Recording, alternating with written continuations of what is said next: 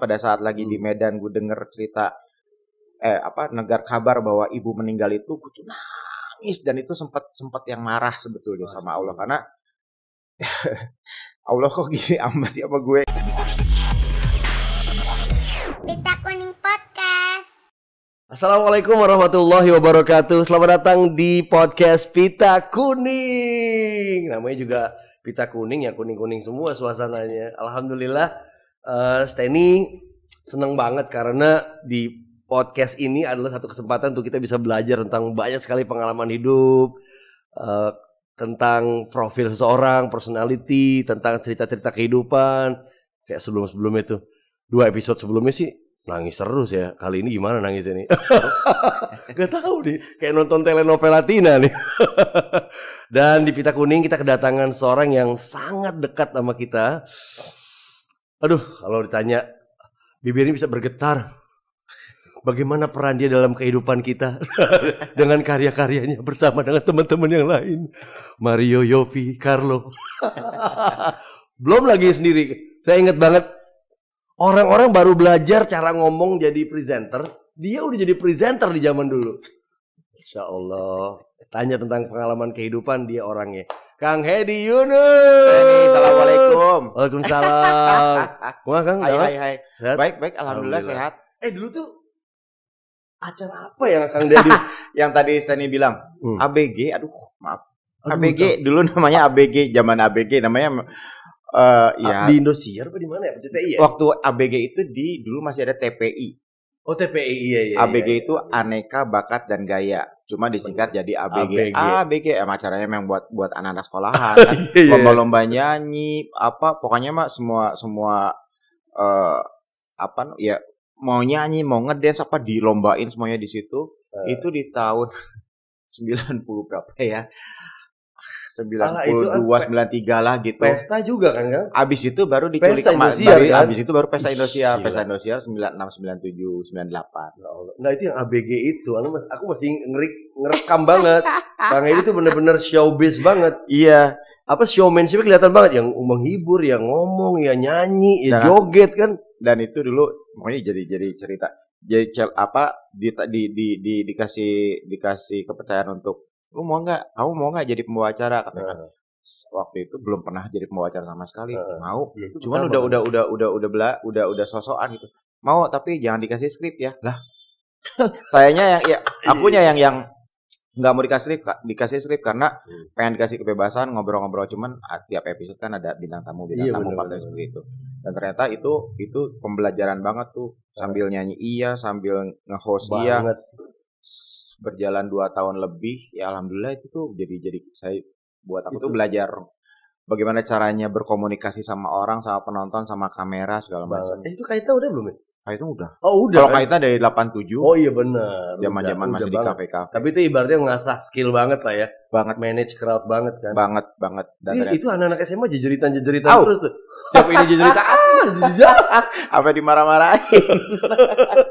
Tapi memang sh- seorang entertainer ya, showmanship mau artis mau MC atau apa nggak luput dari nguasain panggung, Iya, komunikasi sama mereka. menguasai orang-orang di depan kita juga bagaimana cara meredam mereka, bagaimana cara mengatur mereka untuk bisa pokoknya eh, ya tingkat emosi anak-anak sekolah itu kan Iya. pada saat lagi nonton menonton eh, apa Hmm. atraksi di panggung kan mereka kadang-kadang suka nggak bisa di, diatur gitu. banget. Itu di situ eh, benar-benar dilatih banget pada saat itu ya. Hmm. Aku tuh harus jadi host on air sama off air juga. Karena kan begitu begitu commercial break, gitu itu kadang-kadang mengganggu juga. Udah udah udah udah tenang dari yang mulai tenang baik-baik sampai yang marah-marah.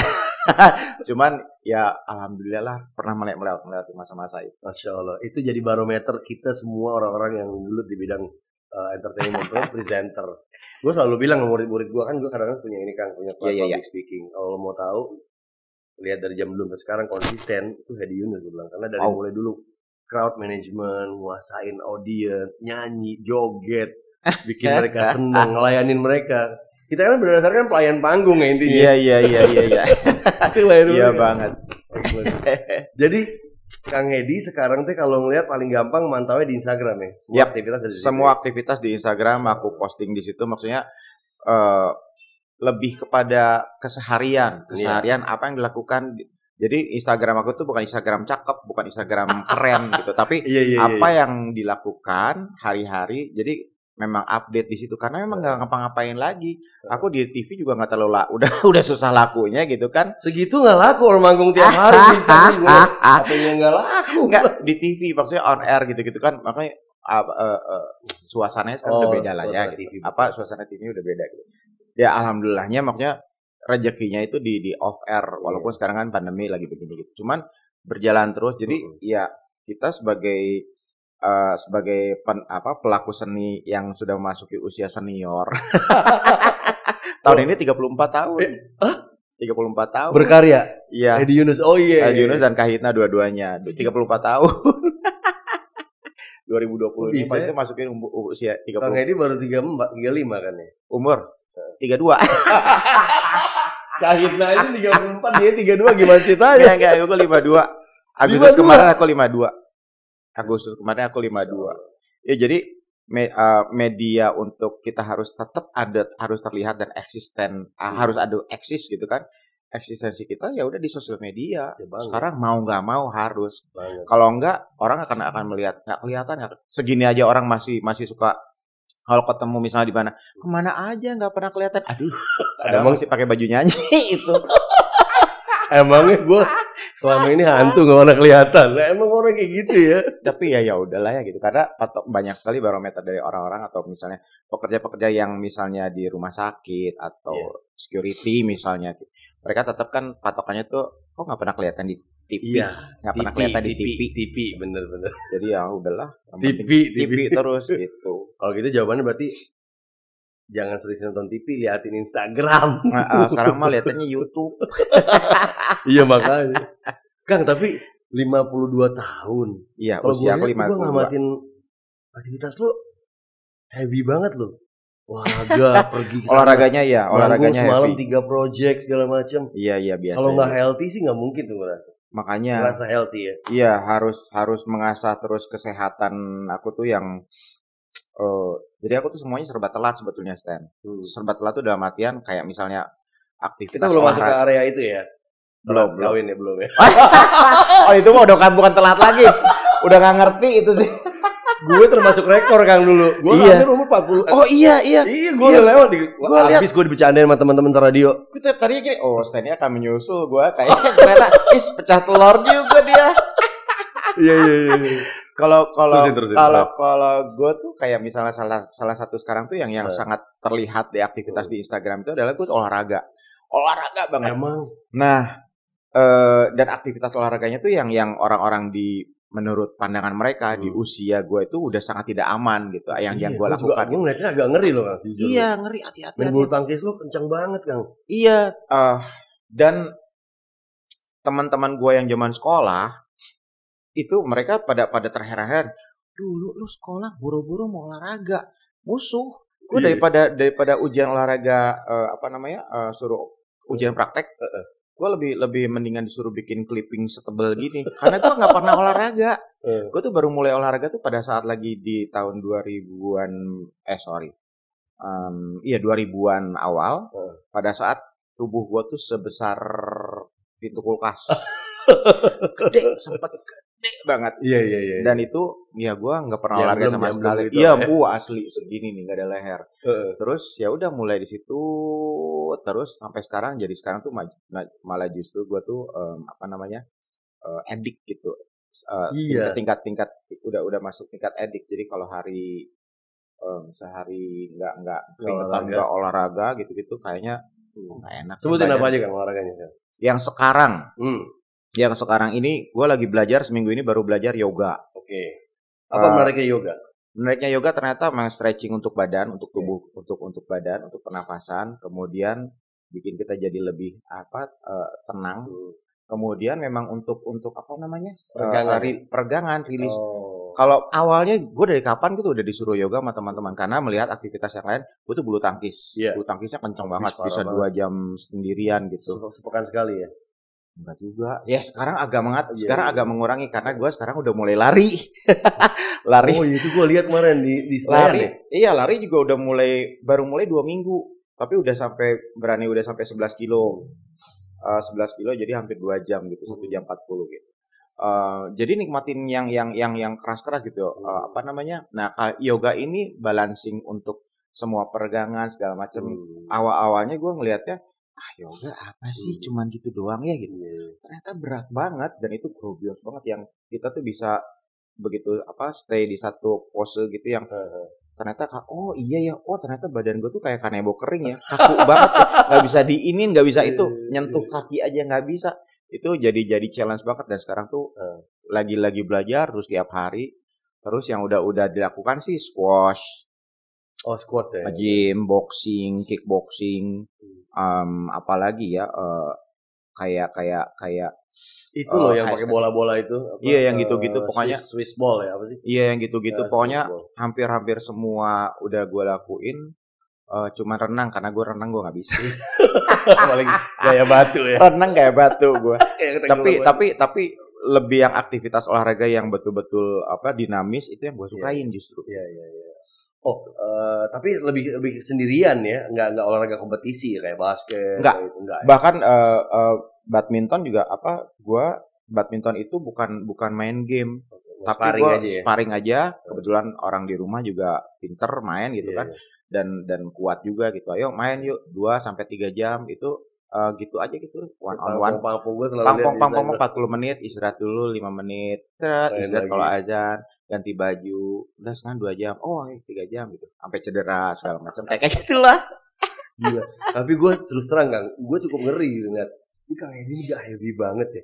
Kan eh, kadang-kadang eh, si Santi Bonis suka komen juga tuh kan. oh iya iya itu lagi Nah, Santi Santi Bonis itu aduh. Santi Bonis Moza Moza Pramita Pramita, waduh. kan ngeri deh ol- itu olahraga lu kurangnya enggak kadang-kadang gini eh, orang tuh melihat melihat aktivitas olahraga kita itu karena eh, eh, dia tidak merasakan atau tidak melakukan apa yang kita lakukan gitu. Dan dan kalau kalau gua kan melakukan itu karena memang merasa selama ini eh, sudah sering dilakukan atau enggak kita tuh punya kapasitas tubuh masing-masing Hmm, yang pasti. beda-beda gitu kan gitu.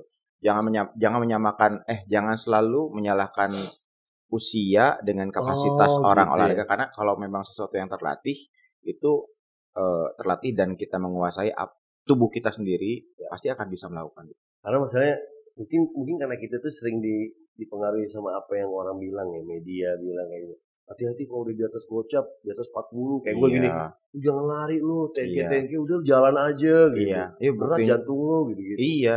Padahal kan masing-masing orang Sementara iya masing-masing orang beda. Banyak kali yang 10K yang bahkan yang maraton-maraton 40 kilo, 60 kilo tuh yang yang sepuh-sepuh tuh yang udah 60 60 tahun Dahsyat walaupun ya. jal- larinya pelan Hmm, tapi mereka kuat gitu. iya, iya, Karena iya. kan semuanya memang apa? bisa karena terbiasa gitu. Betul. Gitu sih. mungkin karena beberapa kali juga ya yang nggak ngerti lah ya namanya juga kita kan kita kan setiap hari kan terpapar oleh media dan Yap. segala macam apa media gitu. Tapi dua hal yang gue perhatiin dari lu kan lu umur 52 olahraga lu kencang dan lu dandanan lu keren. Jujur ya. Mas gue gini. Gue aja pribadi nih gue udah udah 45 ya. Gue ngerasa gue makin hari makin kurang penampilan gue. Tapi lu kebalikannya gitu kan.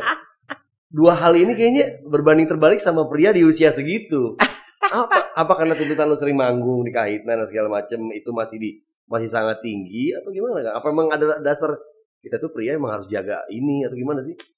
Em, sebetulnya sih semuanya mengalir begitu aja ya kalau gua eh, tapi memang memang kalau buat gua tuh salah satu salah satu penunjang di di pekerjaan gua gitu kan di karir eh, perpanggungan itu salah satunya adalah menjaga penampilan se semenarik ya sebaik mungkin Betul. seideal mungkin Hmm. gitu kan karena eh, warna ya mungkin kalau kalau misalnya gua eh, musisi atau penyanyi band misalnya kayak siapa ya kayak slang atau apa Iya, gitu iya. pasti gue kan penampilannya akan akan akan jelek juga akan beda juga Oke, tapi kan karena gue memang berada di jalur pop betul. manis gitu ya Dan yang memang- mayoritasnya yang adalah tak ibu-ibu mamut-mamut ya. iya jadi mau nggak mau ya mereka juga kita juga dituntut untuk untuk uh, punya punya karakter yang yang ya yang yang nyaman dilihat gitu jadi ya gue juga kayak olahraga segala macam kan itu kan menunjang penampilan juga supaya bo apa supaya porsi proporsional Iya, segala macam dan itu kan itu itu nggak nggak munafik lah itu harus harus dilakukan Hmm. harus harus dilakukan gitu nah kebetulan juga gue juga kalau sekarang kayak misalnya kayak gini Hmm. ya bukan ini eh, bukan jualan tapi memang udah beberapa waktu terakhir ini kan gue kan punya memang memang Eh iya emang punya itu. punya Clothing. brand clothing Clothing. iya iya punya berclothing sendiri Namanya eh, melekat sejiwa se melekat jiwa. sejiwa Oke. iya jadi gue kayak da- dari datang-datang kan sama Iya nih maka ini ini produksinya. iya Keren loh ini bajunya. iya Masker, baju satu masker set. baju set jadi sekarang Melekat udah bikin sejiwa. segala macam nah ya mau nggak mau gue juga bukan mau nggak mau sih memang tanggung jawab gue pribadi juga yang Banget. harus memasarkan apa yang gue bikin Iya dong. jadi ya itu sih satu kesatuan Iya, kayaknya jadi iya. memang memang udah jadi apa ya udah jadi bawaan hari-hari sih Iya. ya udah gue harus memang harus nyaman dilihat harus wangi Iya iya iya iya. itu Iya, sih iya, bener. Apa namanya? Edi Yunus berarti harus olahraga arti dandan sesuai dengan penampilannya karena emang representasi dari kahitna, Yap. representasi dari kehidupan sendiri gitu dan Yap. sebagainya. Happy banget. Nah, eh, dalam perjalanan Kang Edi nih pasti nggak semuanya happy dong. Ada Pasti. momen-momen masa-masa gelap lah. Mm-mm. gitu, gitu. Em, termasuk kita sempat nyemplung ke daerah, daerah apa lembah-lembah itulah. iya iya iya Dulu Kang Edi kan sempat drugs. Ya. Berapa tahun tuh Kang Edi? Em, itu lima tahun ya Tahun ya. sebetulnya maaf eh, hitungan persisnya ya itu juga masa-masa hilaf lupa Iya, gitu iya, cuman iya. kalau nggak salah itu antara 9 95 96 berakhir di September 2000 berarti lima tahunan itu kan kita masih tahun. ada dalam lingkungan itu kan. Kita masih sering ketemu loh di radio. Kan belum 2012 an ya? Ah, gue belum Eh, gue belum 10. belum belum Oh, belum belum belum siaran gue siaran itu 2006 2007 Oh, 2006. 2008 gitu. tapi di di masa-masa itu mungkin kita ketemu pada saat lagi masih promo Ya, ya, album ya, promo apa album. segala macam kayak kayak gitu ya di di di era itulah gitu Hmm. di, di lima tahun itu jadi em, tanpa disengaja bukan tanpa disengaja maksudnya eh gue tuh yang yang bukan tipikal orang yang dulu tuh nakal enggak Iya. bisa bisa misalnya dulu di Bandung tuh kan kita kalau nyanyi di fame station apalagi pokoknya di di Gua di, kafe-kafe iya ini. dulu tuh datang ke situ orang pada pesan misalnya draft beer atau apa gitu kok nggak fresh milk orange juice sama kok ama ama ama uh, soft drink itu Soft tuh drink. udah udah itu Oke. udah udah udah pol tuh. Paul ya. soft drink pakai lemon ya Hmm. udahlah gitu tapi bisa bisa bisa pesan susu panas deh bilang gitu diketawain sama waiternya sama teman-teman yang lain gitu gila kali ya gitu datang sini lo misalnya ya gimana orang gua emang ya, ya emang begini gitu maksudnya Eh sampai pernah sengaja di di di apa di kan gua nggak tahu gitu di di dikasih minum minuman yang Hmm. eh alkohol. alkohol Hmm. itu dibilangnya sama sama dia waktu itu ice lemon tea. Nah Hmm. itu Long Island. Ya Allah, dibakar-bakar dong itu. Long Island itu kan ternyata campurannya ada Iya. kembang tujuh rupa kali ya. Iya, iya. tapi rasanya kayak ice lemon tea cuman gitu kan gitu. Iya banget. dan itu dikasih apa tuh ampasnya yang paling bawah. Gue bilang lo minum apa sih? Ice lemon tea. Dia bilang gitu. Apa dia apa apa kita lagi ngobrol. Terus nyobain nggak? Nih habisin aja. Dia bilang gitu. Pak gitu terus dia eh apaan ice lemon tea kayak gini. Gitu berdiri jalan nggak napak. Ini kenapa begini? Terus habis gitu eh eh, waktu itu masih ma- lagi di luar kota. Datang balik ke kamar wah tidur bangun tidur bangun tidur pusing. Kan nggak enak gitu. Lu gila ya tadi malam kasih minum apa sih? Hahaha dia temen gue ketawain aja gitu. Udah dan dan di di di pikiran gue berarti ya udah emang mabok itu nggak enak kok pusing Iya, segala macam gitu nah jadi satu hari pada saat lagi di masa-masa itu tuh gue udah tahu orang-orang di sekitar gue sahabat-sahabat gue itu udah mulai eh, awalnya dulu ekstasi kan Hmm. tripping Iya banget ya. Aduh, gila ya ngomongnya tripping.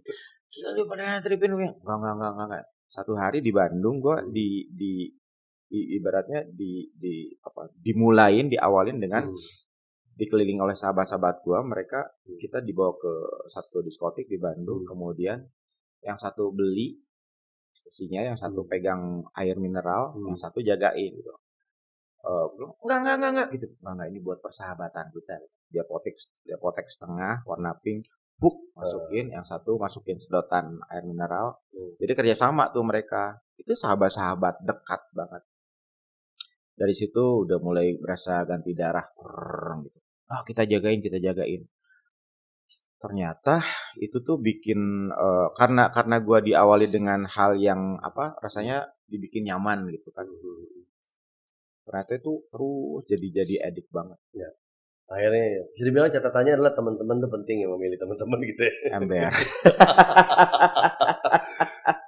iya banget Iya kan artinya Iya, mereka iya, juga kan punya teman-teman. Mungkin Iya. teman-teman teman-teman mereka yang akhirnya nyampe ke mereka mereka kayak kita gitu kan. iya iya dari situ tuh Terus apa yang akhirnya Kang, Kang Edi dari situ akhirnya momentum bahwa oke nih gua harus cabut dari sini nih nggak beres nih. pokoknya berjalannya waktu itu lima tahun dari ekstasi ekstasi ke sabu sabu itu tiga tahun ekstasi satu tahun setengah Kurus banget loh kan waktu itu. dari mulai kurus banget sampai akhirnya gue bisa merubah mindset bahwa dengan drugs itu gue bisa makan. Sabu itu kan sabu makin susah makan. Hmm. Tapi eh waktu itu gue karena gue ada kalau sabu tuh ada ada ada parno-parnonya gitu. Karena orang lihat kok jadi kurus banget sih lu gitu. Terus gue wah gak boleh. Oh gue gak boleh ketahuan. Waktu itu lagi udah bawain lagi acara pesta Indonesia Iya, itu udah kenceng lagi tuh Heeh. benar-benar.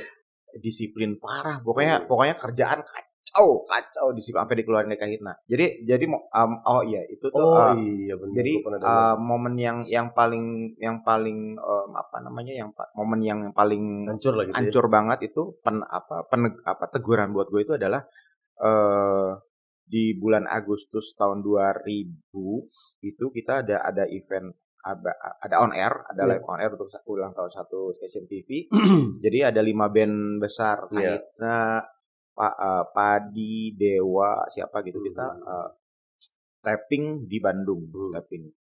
Gue datang telat. Lagu pertama Carlo udah nyanyi, gue masih lari-lari di, di di di penonton karena gue ketiduran. Padahal lo di KIT waktu itu termasuk yang senior juga kan setelah Kang Yofi kan. Iya, gue Iya kan? termasuk yang tahun kedua Iya masuk kan, lah oh. gitu. Iya. Kalau Itu Mario segala kan baru kan. Mario baru 2001. Iya. akhirnya ya saat itu udah mulai udah udah selesai itu acara itu besoknya gua dapat su- ya Yofi bikin press conference. Iya. karena udah nggak ngerti lagi nih anak ini mesti diingetin kayak gimana. Hmm. akhirnya dia bikin press conference gue diskors diskors diskors dengan jangka waktu yang belum tahu sampai kapan gitu. Karena mereka udah ma- marah besar gitu. Tapi di situ juga gue tuh sebetulnya di setahun terakhir udah udah capek udah lelah Hmm. karena selama selama masa pakai itu sebetulnya eh jadi em, dalam hati kecil Hmm. itu tuh gue tuh apa namanya eh, kayak menjerit gitu loh Hmm. jadi walaupun di Lo ngerasa diri lo tersiksa waktu itu gitu. tersiksa sendiri jadi eh ini tuh bukan sebenarnya ini tuh bukan gue tapi Iya. karena ini udah mengalir di darah ini udah udah Edik. udah adiksi gitu ya. adiksi gitu yang bisa eh, nggak bisa dikontrol tiba-tiba gue pakai pakai pakai udah kenyang kenyang udah udah ibaratnya nih makan udah kenyang udah Hmm. kenyang banget udah eh, gitu Heeh. tapi tiba-tiba kok makan lagi makan lagi itu kan Oh, terpaksa iya, iya. nah itu tuh yang si drugs itu kalau udah mengalir di darah itu lebih jahat lagi Ya. dan eh gue tuh yang tersiksa jadi sampai dilema tapi yang yang yang yang yang yang yang bikin gua merasa yakin itu adalah karena gue masih punya hati kecil yang selalu menjerit dan selalu minta ya Allah ini saya yakin satu waktu Allah pasti akan menyelamatkan saya karena kalau dari saya sendiri untuk berhenti ini tuh nggak bisa aku tuh nggak mampu gitu tapi entah kapan Allah ini akan jadi aku sambil, sambil gini bisa ya Allah kapannya gue bisa sembuhnya gitu, gitu. Kesadaran tuh ada, ada tapi keinginan pakai juga lagi. pakai gitu ya. iya karena satu yang kayak bertolak belakang Iya, gitu loh ya. iya iya kayak kayak gitu terus ya udah kayaknya bukan kayaknya sih. Saya aku sih yakin. Jadi eh, Allah itu tiba-tiba di tujuh bulan terakhir Allah itu kayak kayak aku dikenalin sama ada yang namanya Abah jadi Ustadz. Ustadz Hmm. ada Ustadz di Bandung lah temen temennya dari kakak. Hmm. kenalin tiba-tiba dia bilang ke kakakku gitu tuh kasihan tuh adek lu katanya. Adek kamu tuh kasihan mesti ditolong gitu. tapi nggak bilang kalau tolongnya apa. Kakakku nggak tahu. Si abahnya yang bisa ngerasain maksudnya gitu.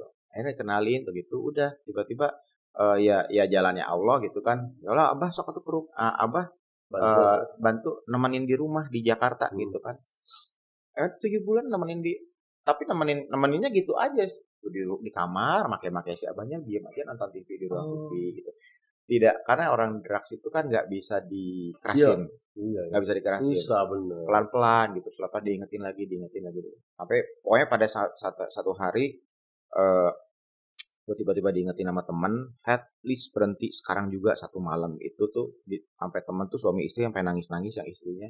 Bilang kenapa ya? Gitu. Enggak please please. Udah TO gue tuh udah, udah TO tuh udah diingetin dari beberapa bulan sebelumnya sih. Udah ada udah pernah bilang lu udah TO udah TO bebal kan kalau itu kan pikiran kita Iya, tuh bebal iya, banget. iya, gitu. bener-bener. udah sampai malam itu iya gue mau berhenti kok. Udah akhirnya berhenti pas berhenti malam itu pu- pulang ke Bandung eh istilahnya ya pokoknya eh, membersihkan diri di Bandung lah gitu kan tidur di rumah tuh berapa hari enam hari gitu Hmm.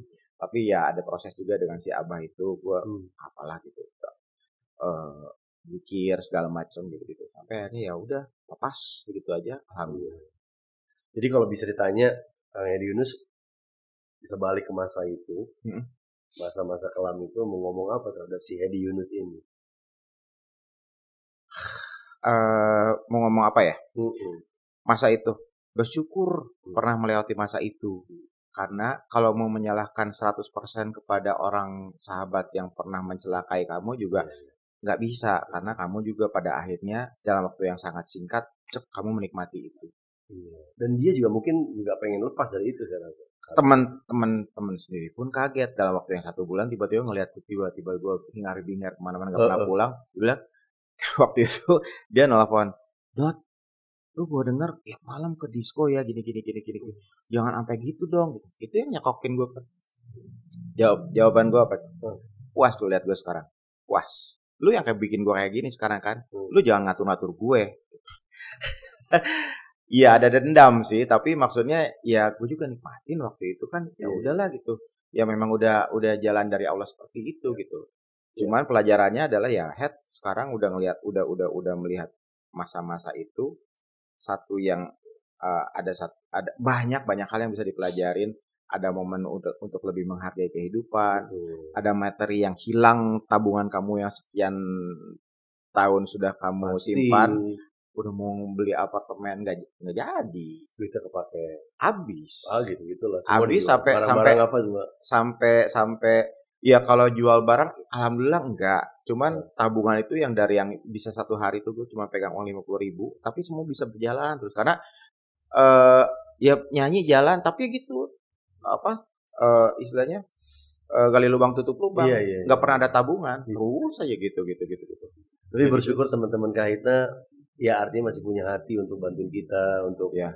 Banget Jalan banget iya kan? banget dan doa dari ibu sih Doa doa dari orang tua Nah, Kang Edi termasuk tipe orang katanya yang percaya dengan kekuatan doa. Yap, banget. Apa pengalaman bagaimana doa ini bisa membantu Kang Edi lebih baik? Ada cerita?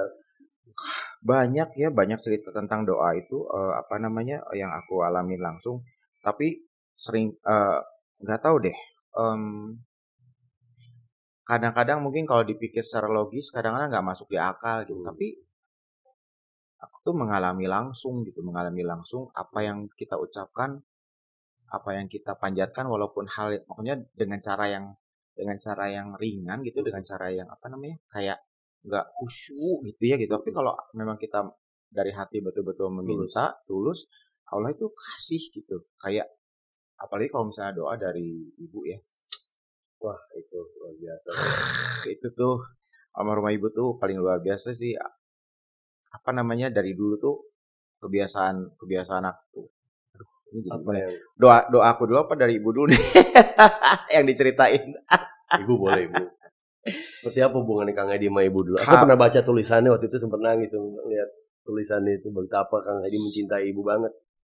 Kehilangan banget saat beliau nggak ada. iya apa namanya eh, ibu itu meninggal 25 Agustus Iya. 2001 satu, hari setelah aku ulang tahun. tahun.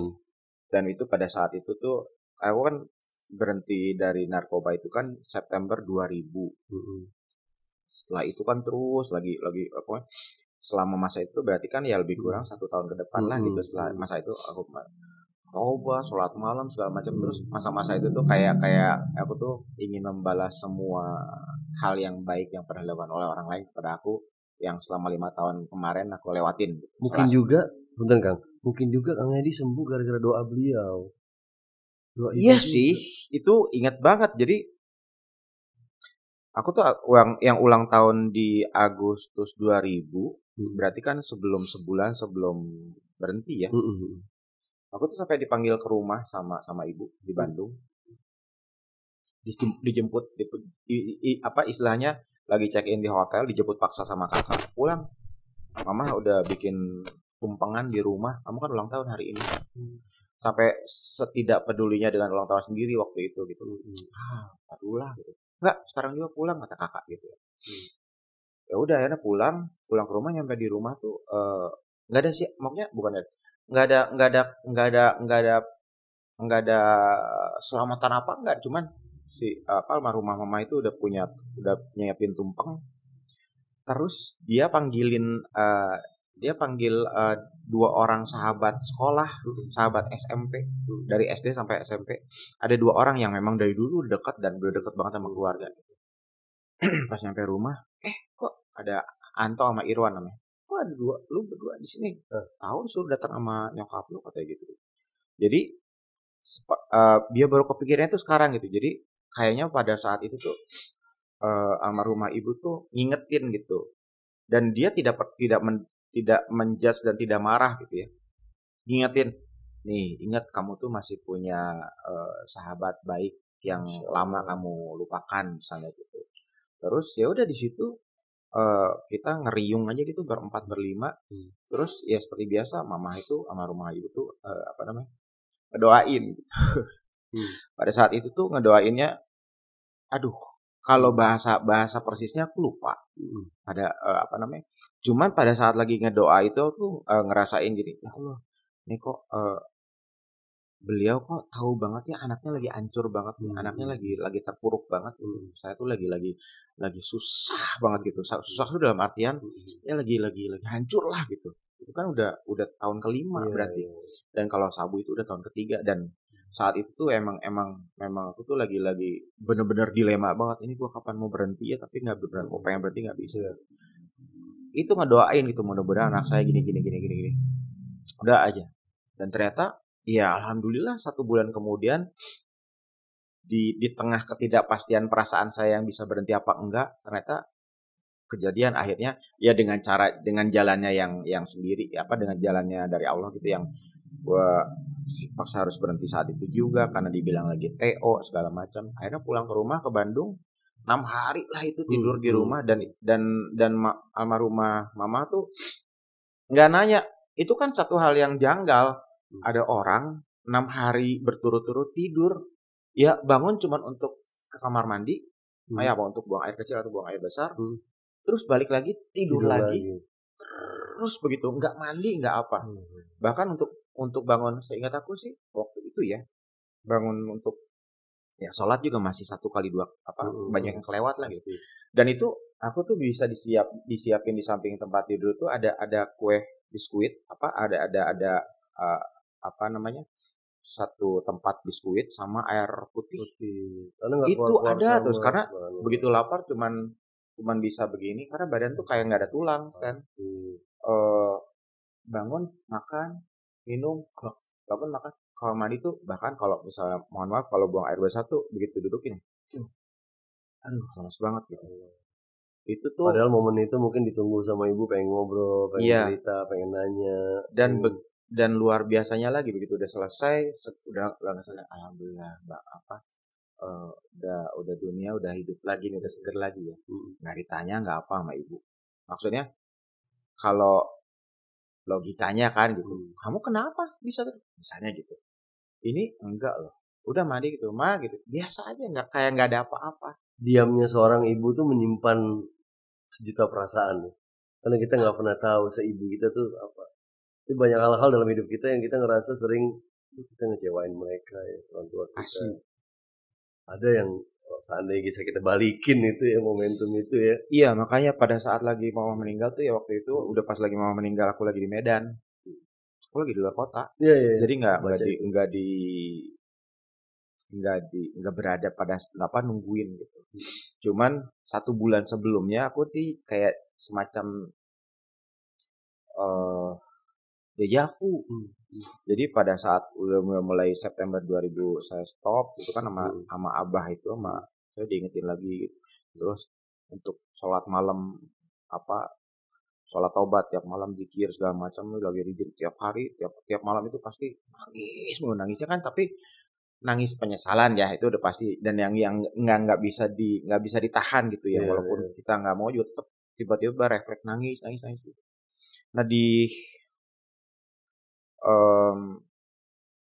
s- di di di Juli di sekitar Juli tahun 2001 aku tuh pas ke Bandung almarhumah mama itu habis operasi katarak operasi mata aku tuh pas pulang ke Bandung pagi-pagi sampai di Bandung pagi-pagi si apa almarhumah ayah saya tuh bilang head tuh jemput mama tuh di di rumah sakit Cicendo nggak habis operasi katarak. Ya udah Hmm. eh, jemput udah jemput pagi-pagi pulang Hmm. karena ngelihat kan masih perban-perban sebelah gitu kan udah gitu pas malamnya gitu biasa sholat malam gitu pas lagi zikir gitu tiba-tiba kok nangis nangis cuman Hmm. nangis sedihnya kayak Hmm. siapa yang meninggal di rumah ini ya gitu gue tuh kayak ngelihat kayak ngelihat eh, jadi eh, Oh. lagi lagi lagi zikir gitu tuh di di di dalam mata itu ngelihat ini ada ada jenazah Oh. Terus di sekeliling ini setengah lingkaran itu keluarga. Ayah Oh. eh, kakak-kakak ponakan ponakan ponakan ponakan gitu. Hmm. cuman gini ini siapa yang meninggal sih? Gitu. Nangis gitu kan. Apa akhirnya udah udah eh, eh, apa zikirnya ditutup dulu gitu kan. Gitu. Jadi jam satu jam setengah dua malam gitu. udah keluar dari kamar masuk ke kamar eh, orang tua. Melihat kayak saya gitu. Begini nggak apa-apa. Melihat ibu. Begini nggak apa-apa gitu maksudnya udah maksudnya eh, eh, takutnya itu tanda-tanda gitu kan udah aja gitu terus besoknya besoknya bangun tidur ya bangun tidur siang gitu rumah itu kan melebar rumahku tuh melebar Iya. jadi kamar ini ruang TV segala macam ini meja Hmm. makan Hmm. terus ya udah masih kondisi apa namanya bangun tidur gitu yang Hmm. pelengak pelengok gitu duduklah di meja makan Hmm. duduk di meja makan sambil pandangannya cus gitu ke ke ke kamar sana Hmm. jadi di rumah aku tuh di rumah itu belum pernah belum pernah ada yang meninggal saat Iya, itu ya saat itu. Nah, tiba-tiba sekedipan mata gitu, eh, ini siapa yang meninggal di rumah ini ya? Gitu. Tiba-tiba itu kar- hamparan jadi kayak rumah orang meninggal itu kan hamparan karpet, Betul. terus jenazah ada- depan. jenazah nggak ada, Oh, cuman kayak rumah orang meninggal gitu, karpet Oke. terus kursi-kursi di samping semuanya. Siapa yang meninggal ya? Pikiranku gitu. Terus kedipan mata lagi, Hmm. normal lagi biasa. Hmm. Ya apa sih gue gitu ya? Hmm. sempat ngobrol sama si abah aku Abah. bah kok gini gini gini cuma kamu aja kali lebay kali gitu, gitu. udahlah gitu ternyata sebulan kemudian ibu meninggal aku dari Medan kan akhirnya mau di Medan mau nyanyi nggak jadi pulang ke Bandung sam ditungguin ternyata ditungguin tuh pokoknya aku nyampe di rumah baru nanti eh, jenazah sama rumah ibu ditutup baru kita ke makam pas nyampe di rumah Hmm. begitu buka pintu gitu kan Hmm. eh dang masya Allah yang dilihat itu yang sebulan lalu aku lihat jadi itu eh, pas eh, yang tadinya aku pikir ya akan gua akan nangis akan nangis ngelihat jenazah gitu akhirnya jadi cuma kaget gini Mengingat ah satu bulan Lah. lalu. ini yang gua lihat waktu itu ternyata oh ini ibu yang Jadi meninggal Allah memberikan iya tanda ya. tanda dan dan maksudnya jadi pada saat itu akhirnya jadi jadi udah nggak bisa nangis cuma kaget Iya, iya. terus ya udah cuma cium cium jenazahnya ibu karena udah udah ditungguin paling terakhir udah cium udah udah lima menit bungkus kita jalan ke ke pemakaman jadi tuh saat itu tuh nggak nangis Ya, gitu bingung sama iya bingung. karena bingung ya Allah ini kok ternyata ini ya gitu, gitu. dan setelah itu baru apa dari dari mulai saat itu ya udah selesai sampai sekarang nangis tiap saat sih jadi Pasti. aku, uh, aku uh, pada saat lagi denger uh, mu- apa cerita mundur sedikit pada saat lagi Hmm. di Medan gue denger cerita eh apa negar kabar bahwa ibu meninggal itu gue tuh nangis dan itu sempat sempat yang marah sebetulnya sama Pasti. Allah karena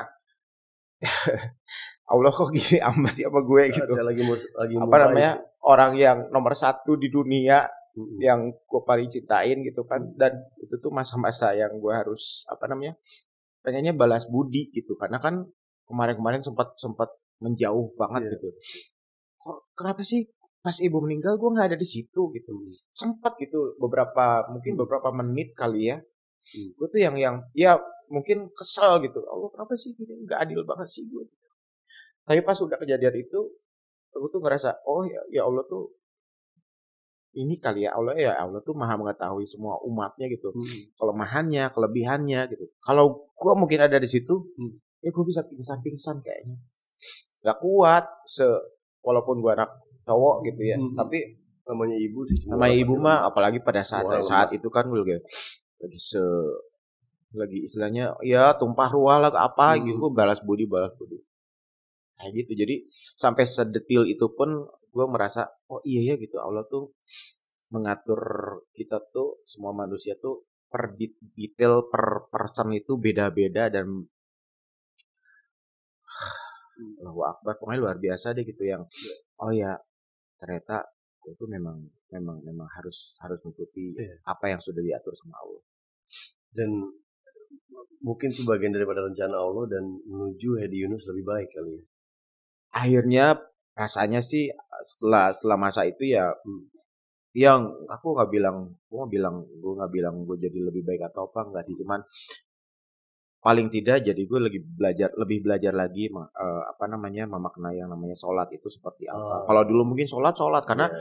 dari kecil dari kecil banget gue tuh diajarin sama ibu tuh sama sama rumah ibu tuh bukan diajarin bukan disuruh tapi di, di diajak praktek ya dulu lagi kecil tuh Hmm. ber, ber, ber apa namanya ber eh, memak eh, Hmm. makmum makmum ke ibu gitu sholat ayo sholat gitu Eh, dan eh, pesan ibu waktu itu tuh pas Hmm. lagi gue udah mulai nyanyi Hmm. udah mulai nyanyi kan sempat nggak direstuin dulunya Oh, gitu. sama ibu sama bapak tuh nggak direstuin karena pengennya kan mereka orang tua zaman dulu lah anaknya punya titel kuliah sementara gue kuliah ditinggalin pas semester satu udah udah hancur Oh, udah oh. jadi pada saat lagi gue udah mel- apa melakukan pembuktian bahwa ini tuh profesi yang menjanjikan kok gitu. nah ibu cuman bilang pesan mama mah oh, pesan mama mah pokoknya kamu sok mau nyanyi boleh tapi jangan tinggalin sholat kemudian jangan gondrong jangan pakai anting Oh, oke. Saat itu lagi ngetren lagi gitu kan. pada saat itu jadi ya udah yang dibolongin gitu. Nah, kuping yang dibolongin terus rambut nggak usah gondrong-gondrong, nggak usah macem-macem lagi. Jadi ide- identiknya kayak kalau udah gondrong tuh kayak nakal gitu, pakai anting nakal gitu. Playboy gitu ya. gitu. Jadi Ya ya udah yang yang sopan-sopan aja gitu. Terus yang pasti sih yang Ya. jangan tinggalin sholatnya itu tuh yang yang membekas sampai sekarang. Tapi alhamdulillah mungkin salah satu dari doa dari Iya, ibu tercinta iya, yang selalu melindungi kita ya. Yang Iya. Paling penting kita terlindungi selalu kan. itu dia. Bagaimana? Amin, amin, amin, amin. Nah sampai ke sini pelajaran dari masa lalu seorang Edi Yunus. Sekarang saya aku sering lihat Kang Edi ini nggak cuma kencang di dunia nyanyi, di olahraga, tapi aktif di dunia sosial juga bareng gabungan artis Sunda. Iya, Gue juga Sunda, apa gue nggak diajak ya? bisa aja kok. Sundanya gue Sunda campuran, Sunda Padang. Itu dia tuh. gabungan artis Sunda, eh Gadi, uh, gabungan Artis artis, dan dan, seniman. seniman Sunda. gas. Gas. Gas, seru Iya. banget gue liat itu sama si Deswita Maharani. Deswita, Meli, Sama Kang- eh, Arman, Ferry sama Mariadi, Mama Ina juga ya? Mama Ina, Masya iya. Allah. Sebetulnya yang gabung di situ tuh ba- banyak juga kok yang bukan orang Sunda. Jadi Hmm. siapa pun kita terbuka lebar gitu. Cuman dari awal-awal memang yang terbentuk dari orang-orang itu lagi itu lagi yang memang kita permainan gitu kan. Terus eh, ya bersyukur punya punya gas yang sudah berjalan sekarang berapa ya? 10 atau 11 tahun gitu. Iya. Eh, dan gas ini memang berkecimpung di bidang sosial. Iya, gue ngeliatnya Me- nggak cuma kumpul-kumpul doang ya. Banyak. Iya, eh, iya kita ada arisan segala macam, tapi eh, lebih kepada kita kita memang memang awalnya terbentuk gas ini gara-gara keprihatinannya keprihatinannya Meli sama dulu tuh Niki Astia awalnya. Meli mana? Meli Guslau. Oh, Meli Kan- Guslo, Teh Meli. ya. Iya, Meli kan eh, ketuanya kita kan eh, Ar- eh, Meli sama Arman Maulana. Nah, kepedulian mereka terhadap Artis Sunda. artis Sunda yang eh, tapi yang iya kan, yang Yang di TV itu rata-rata orang Bandung sudah banyak ya. populasinya. ya. Sampai kameramen-kameramen Bandung loh. Iya sih. Gue pikir tukang cukur doang. itu kalau tukang cukur dari Garut. Oh Garut di Garut. Garut Ya kan Garut ya? Sunda, Garut. ya? Iya. Eh, apa namanya? Jadi gara-garanya tuh Meli sama Niki Astria kalau nggak salah nyanyi di Bandung. Nyanyi di Bandung apa TVRI Bandung gitu ya. Terus melihat seniman Sunda yang yang udah senior banget Mhm. dulu tuh ada Kang Rah, almarhum Rahmat Hidayat, ada siapa gitu kan dulu ada ada ada gitu.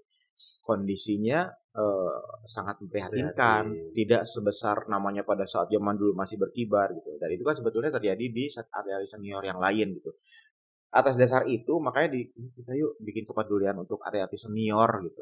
Udah eh, akhirnya dibikinlah kita ke kumpul-kumpul oh ini kok banyak orang Sunda semuanya ya? Gitu gitu. Eh kita bikinnya gas gas gas gitu. Tapi Gaskun. gaskeun. tapi memang memang eh, kita memang tidak mengkhususkan untuk orang Sunda enggak. Ya Oh, kita gitu. kegiatan kita juga tidak khusus untuk orang Sunda enggak gitu. Karena kita pada akhirnya jadi berdonasi dan juga kita waktu itu sempat bahkan kita ke Sinabung ke Iya iya iya, eh, gempa apa Sinabung. yang yang banjir gunung, bandang di gunung. Manado, kemudian ke eh, Malang, ke mana ke mana mana kita berangkat pergi ke mana-mana kita ya siapa yang bisa berangkat siapa yang bisa berangkat Nah, Dan- itu punya punya apa pertemanan dengan soul atau spirit yang sama. Ya. Mau cespleng kayak gitu nggak gampang loh Kang. Iya Pasti alhamdulillah setelah banyak hal, mereka pasti berterima kasih atas banyak hal dari kehidupan mereka juga. iya Ya, iya Mungkin entertainment ini kan membawa kita menuju ke hal yang lebih baik. Iya. Itu mungkin ucapan terima kasih mereka juga ya. iya iya Pertemanan solid solid friendship itu nggak gampang tuh. jadi nggak hanya kita ngumpul-ngumpul berkum apa kita eh, apa namanya ber- berteman kemudian arisan gitu aja enggak tapi Hmm. Apa yang bisa kita lakukan? Bala- kayak balance kehidupan lah gitu. Iya ya kita uh, mengumpulkan dana juga kemudian Iya. kita dipercaya juga uh, sebagai pengemban dana. Kayak misalnya kita kuning gini kan gitu. Kita juga juga uh, ada yang percaya untuk men- mendonasikan uh, sebagian hartanya kepada kita kemudian kita bisa sebarkan kepada yang memang sangat Iya. memerlukan Kemarin kalau nggak salah, gue bikin lelang barang-barang ya. Iya, iya. Waktu yang awal- itu, juga seru banget tuh gue lihat. waktu yang awal-awal Gimana caranya? pandemi jadi gua tuh waktu awal pandemi kemarin itu berpikir gimana caranya supaya di di masa pengangguran ini gue tetap bisa melakukan hal yang yang tetap Untuk kelas lo aja nganggur ya. nganggur gitu. Nganggur lah jadwal sampai akhir tahun hilang semuanya Oh, bagaimana Once, kemarin gue ketemu gue nge-MC Stan gila lo Stan ini job gue pertama Ada. Nah, bener lo Ce Setelah sekian bulan Gue pikir gue Iya. doang lo juga. Semuanya sama semuanya Iya, hilang. jadi eh, pandemi itu kan semuanya jangan dikira ya mungkin kita kelihatannya happy happy aja tapi Iya, iya. kalau mau dibilang susah semua susah kok Iya, gitu. iya, cuman tiap orang punya kembali lagi punya kapasitas masing-masing gitu. Apa bagaimana cara kita ya mengekspresikan kesusahannya kita menjadi kebahagiaan atau apa kan kalau gua kalau gua eh, kemarin ya alhamdulillah masih bisa masih bisa eh, berpikir untuk melakukan hal yang terbaik yang bisa di Iya. yang berguna untuk orang banyak kayak akhirnya gue pikir kemarin apa ya daripada gua di rumah ngapa-ngapain olahraga doang gue lihat buka lemari oh banyak yang bisa ini nih ya gue lelang dengan hal yang semurah mungkin dari sepatu apa yang Iya daripada gua nggak pernah pakai Jaket-jaket andalan jaket- kaitan ya.